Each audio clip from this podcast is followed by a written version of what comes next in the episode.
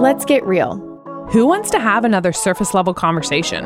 Not us. I'm Samantha. And I'm Christian, two friends having raw but truth filled conversations about the messiness of life. So buckle up and don't be shy. Because, yep, We're going there. And welcome to the most dramatic season of The Bachelor. Going there.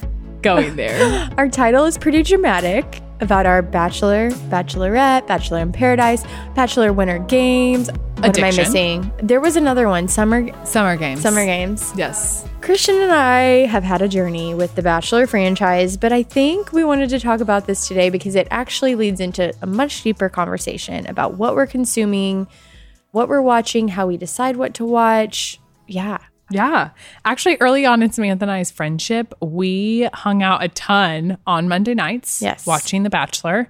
For sure, as Christian women, used it as a point to a way to build community, hang out with friends, really just like relax We and used to chill have with so people. many and- girls yes. in my like condo living room. Oh, yeah. It was so fun. Yes, and like the best charcuterie boards. So yeah, those were our Monday nights. And over the last few years, I mean, that's years ago. I feel like mm-hmm. I've been watching The Bachelor probably for I don't know, eight years, a long time. I vividly remember being a kid and watching my mom and grandma when we lived close to my grandma, like watch it together. And I wasn't really like allowed to watch it, but I would like mm. kind of see that they Yeah. were watching that. And I, I remember that being like the Trista Sutter. Oh yes, era. wasn't she the first? Yeah, she was the first. Yeah. Well, she was the first bachelorette, but there was like bachelors Yes, before that. yeah. So I, it's actually like grown up with us. Oh yeah. I mean, I for sure watched it in high school. I don't remember junior high, so at least since like 2008, which that's a long time. That's like a long time. I'm older than you. I didn't start watching it really until I got married, I think. And Justin and I, we would almost justify it like we would watch it together. Justin's my husband, and Christian can attest. Like we would have probably like 15 girls at my house watching then it. Justin. and then Justin would come watch it with us. I remember one year we Justin and I made like a bracket together and we had like bets going on. I mean, we loved this show, both Christian and I. Yeah. And it was fun. Like it did bring a lot of people together and we did get to chat and hang out with friends and just like catch up with people mm-hmm. too, like between commercials. And so, really, I think for a long time, we justified it for, hey, this is like when we're getting together with these friends. And this is when I can bring my non Christian friends around and we can hang out and we can have a good time. Yeah. And if you're still doing that, I'll precursor with this is our experiences with it. This is to kind of have you think more critically about what you're consuming. I do not think it is wrong to watch a show like The Bachelor if you feel good about watching it at all. And honestly, I don't think until I heard the 10 Minute Bible podcast from Keith and Patrick, that's another awesome podcast through our church. If you're looking for kind of really topical Bible study type podcast, is that how you would explain it? Yeah, for sure. Yeah. A devotional podcast. Yeah, devotional. Most of them are around 10 minutes. Yes. But a few of them, they dive into anywhere from like Bible verses to also just like world hot topics. But we will Yeah. actually put the link in the show notes just to this podcast if you do want to refer to that one as well. Yeah. It was good. I mean, I think before I heard that podcast, yeah, I guess you could say, like, okay, I could see where this would be problematic. Like, yeah, I wouldn't want one of my friends to go on the show. But I genuinely never thought there was anything wrong with consuming it. I think I would compare it to a lot of other shows that people watch and think it's okay. Or you can kind of justify things to, like, well, you know, it's entertainment. These people are choosing to go on. So what if we're sitting around and talking bad about this girl? Like she signed up for that. And so you really can justify a lot of the reasons. But then that podcast, and I want everyone to go listen to it for yourself, like really sobered me to the thinking that when we're letting things like that fill our minds or just like letting that be a part of our routine and our friendships, we're kind of saying it's okay to have this emotional I don't know, like what did Keith call it in that podcast? Just this emotional battle. And we're sitting around with a giant group of women basically telling each other it's okay to be tearing a girl down for a mm-hmm. really dumb thing she did. Yeah, no, I think the red flag started to appear for me when we were sitting around, and we actually have one friend in particular who's like, I'm not into The Bachelor, but I come to literally hang out, and she kind of thinks it's dumb. And I remember being like, You should get into this, it's really fun. Mm-hmm. But then I think one time she seriously did say, like, No, literally all we are doing is we're watching someone kind of humiliate themselves on TV.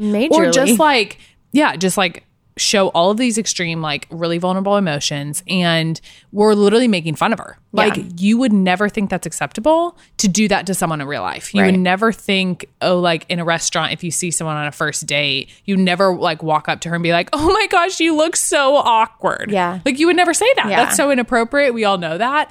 So, I think the first red flag I saw for myself was like, wait, why am I justifying this when, like, yeah, that's not okay? I would never want like my daughter to do that or a friend to do that. I would never tell them to sign up for that. Well, it just mentally puts you in a space that thinking that's okay. And I'm the term that Keith used to really like break my addiction personally was emotional porn. Like we're kind of inviting this emotional porn into our homes on Monday nights. And he made a really good point, not to copy again, like go listen to it, but just where our Christian culture has clearly said that like pornography is wrong, it's bad, it's so damaging. But we kind of watch these shows, a lot of these dating shows that I've loved for years, and just kind of think, okay, it's acceptable to like get really attached to this certain person, or we're watching people really emotionally tie themselves to a person that they don't even know.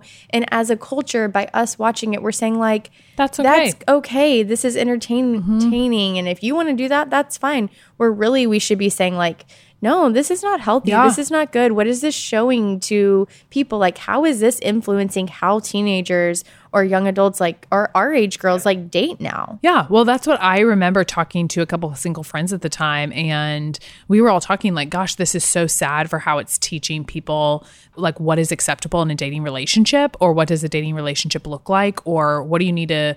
I mean, you could go all the route, like all the routes. Like, what job do you need to have to be loved? What physically do you need to look like to be loved? What socially do you need to act like to be loved or known or gain attention? And so I think it teaches all of these things that again in real life you would think you, we would hopefully all see that as a huge red flag but for some reason when it's on a screen we think oh yeah that's okay that's okay for me to like indulge in that my mom would always say like growing up and it's kind of a cheesy phrase but it is true like what you put in has to at some point come out and so like what we put into our minds and into our heads and into our hearts in our thoughts and what we're consuming at some point has to come out. And so like if I think that's okay of like to date 12 people, then like why would I not think it's okay to date 12 people? Right. To You just know? be casually dating, and maybe that turns into casually like sleeping with a few people that you're dating, or even just emotionally like pouring your heart out to multiple people at once. Yeah. I think what happened for me when I heard that podcast, it really hit me hard to cut cold turkey. And I'm not usually a person that would hear something like that and just immediately end it. Like literally that next Monday, I didn't watch like mid season, or no, maybe it was the start of Whose Clare- season was it? It was. We all wanna know. Well, we had this. To, we, I know, I can't happened remember. sa- I think it was right as Clare's season. Like we had watched the first episode of Clare's season. First episode of Clare's, then and we then that episode came out, and we stopped. And I think what happened for me, it was like. You know, the Bible talks about completely fleeing from sin. And I think normally I would try to like approach it of like, well, there's some good takeaways from that. I really want to be on guard while I'm watching this. But no, that got me like, no, I just need to stop watching this. And I didn't convince my friends to stop watching it. I didn't like preach about it. But it really started this path for me where I think as Christians, we can kind of get a little relaxed about thinking about what we're consuming, whether that be music or media. We've just kind of justified a lot of shows, movies, anything, books even that can be like very racy, young adult novels that can be like really inappropriate, honestly. We just justify it because we're like, we know right from wrong. We can consume it and be fine. But I think we're actually called to be really critical thinkers about everything we consume. And yeah, I just think we need to be doing that more often. And I think, like anything, you can say, I'm going to justify this one thing, but I won't go this far. And you'll set another limit for yourself. And just like anything else in life, I mean, it is very clear like we are not good at setting standards for ourselves and setting like boundaries for ourselves. So those have to be pretty intense. Like we are all people who I say I want to eat one cookie and I eat four. So like what stops me from saying like I'm going to read this one book, but then I'm also going to like watch this TV show and watch this show and then soon I think it's okay to act that way sexually or whatever that may be. I mean, a few of the shows and like I mean, Samantha and I are having this conversation even in the midst of also like still challenging ourselves like we you know, jokingly call ourselves recovering from Bachelor, but like we still watch shows. I watch Bravo. oh, dun dun dun. I still watch some Bravo. No, yeah. So, like, I think though, as Christians, we're called to have a critical eye on those things. And I think it is important that we all kind of like fine tune our ears and eyes to hopefully say, like, is this actually breeding good things in my life and in my heart and in my words and how I'm thinking about things, or is it not? Yeah. I mean, I even think, you know, okay, so for everyone, our little bachelor group that used to watch together on Monday nights, like, kind of slowly transitioned into a really fun book club. A lot of us are in it. It's, a lot of just really fun books, not usually Christian books, just kind of fun reads that we get together and discuss. And I love to read and got a recommendation from another girl in the book club. And this book was like this very, very trendy, like romanticized version of this woman who had this like yearly one weekend a year affair with this man. And it was this like really compelling story. It was so great. But as I kept reading it, I was like, I am feeling so icky about this because I'm sitting here thinking like, oh my gosh, this sounds so like chic and cool and the way that they meet up and just like how they go about this. And I was like, I am sitting here thinking that that sounds good. Yeah. When this is like, no, this man is married.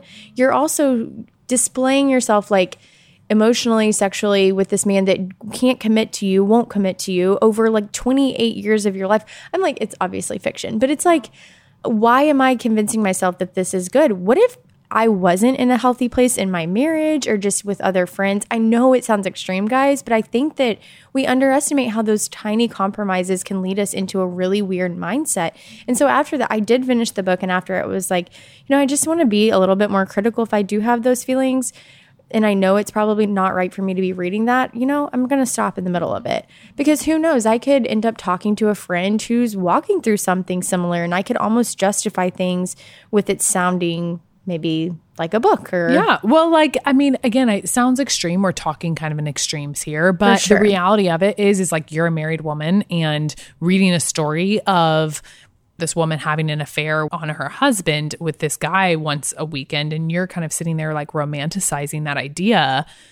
Obviously like let's hope that doesn't happen but like in your mind you're starting to think oh that sounds attractive. That sounds something i want to do or that sounds like something that is cool well or, the book glamorizes it. Yes yeah. yeah. And so that's a scary thing about things like the bachelor or whatever.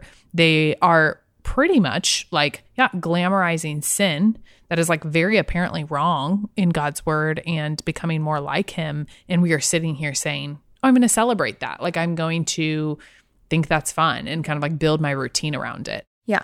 And again, I will preface this too with saying, like, I'm a huge pop culture junkie. I think pop culture is so fun. And I think that it's okay to be involved in different shows and keeping up with like people on these TV shows, reality shows.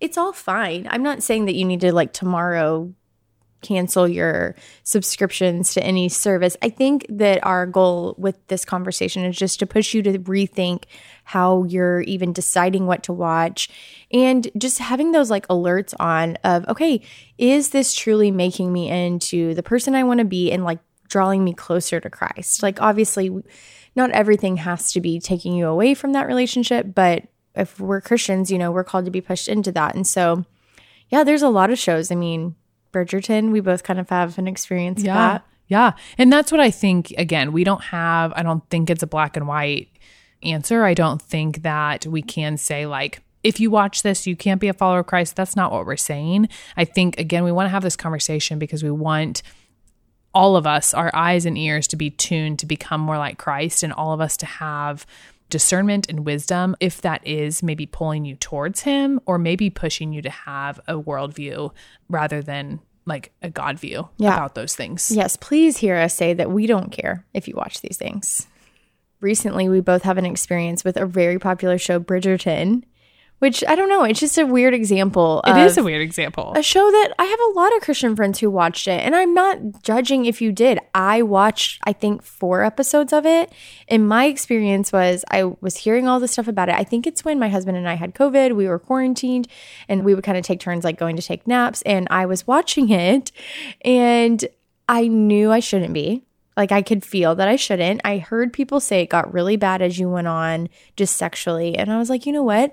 I love the fashion in this. I love the storyline. It's giving me gossip girl vibes. Like I really kind of was making all these excuses. And I I knew that I shouldn't be watching it. And my husband walked up and saw a scene. Of course, he walked in in a really bad scene and he looked at me and he was like, "Really? Like you're watching this?"